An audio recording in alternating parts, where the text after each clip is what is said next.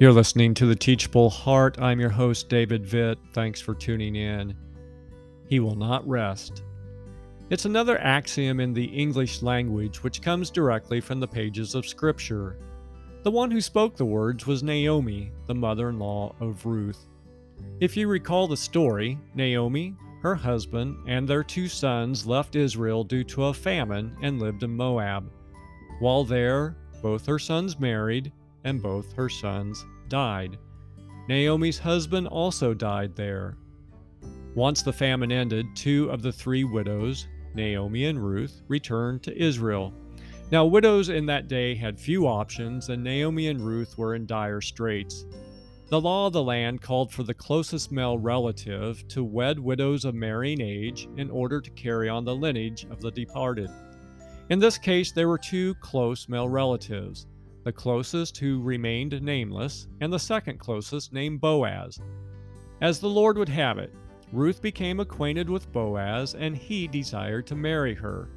But before he could, the closest relative needed to be given the right of first refusal. Only after that man declined could Boaz step in.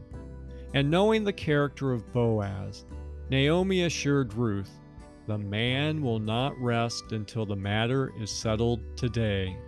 That's Ruth 3:18. And sure enough, that's what Boaz did. He found the closest relative, went to the city officials, and before many witnesses, Boaz asked the other man if he would take Ruth as his wife.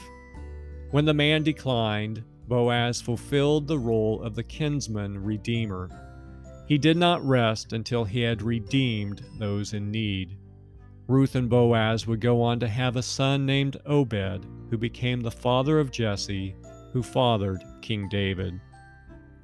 Today, he will not rest is used to describe a bulldogged determination to get something done. When you hear it used, you have an opportunity to tell the backstory of the ultimate kinsman redeemer, Jesus, who would not rest until he had done what was necessary to redeem those in need.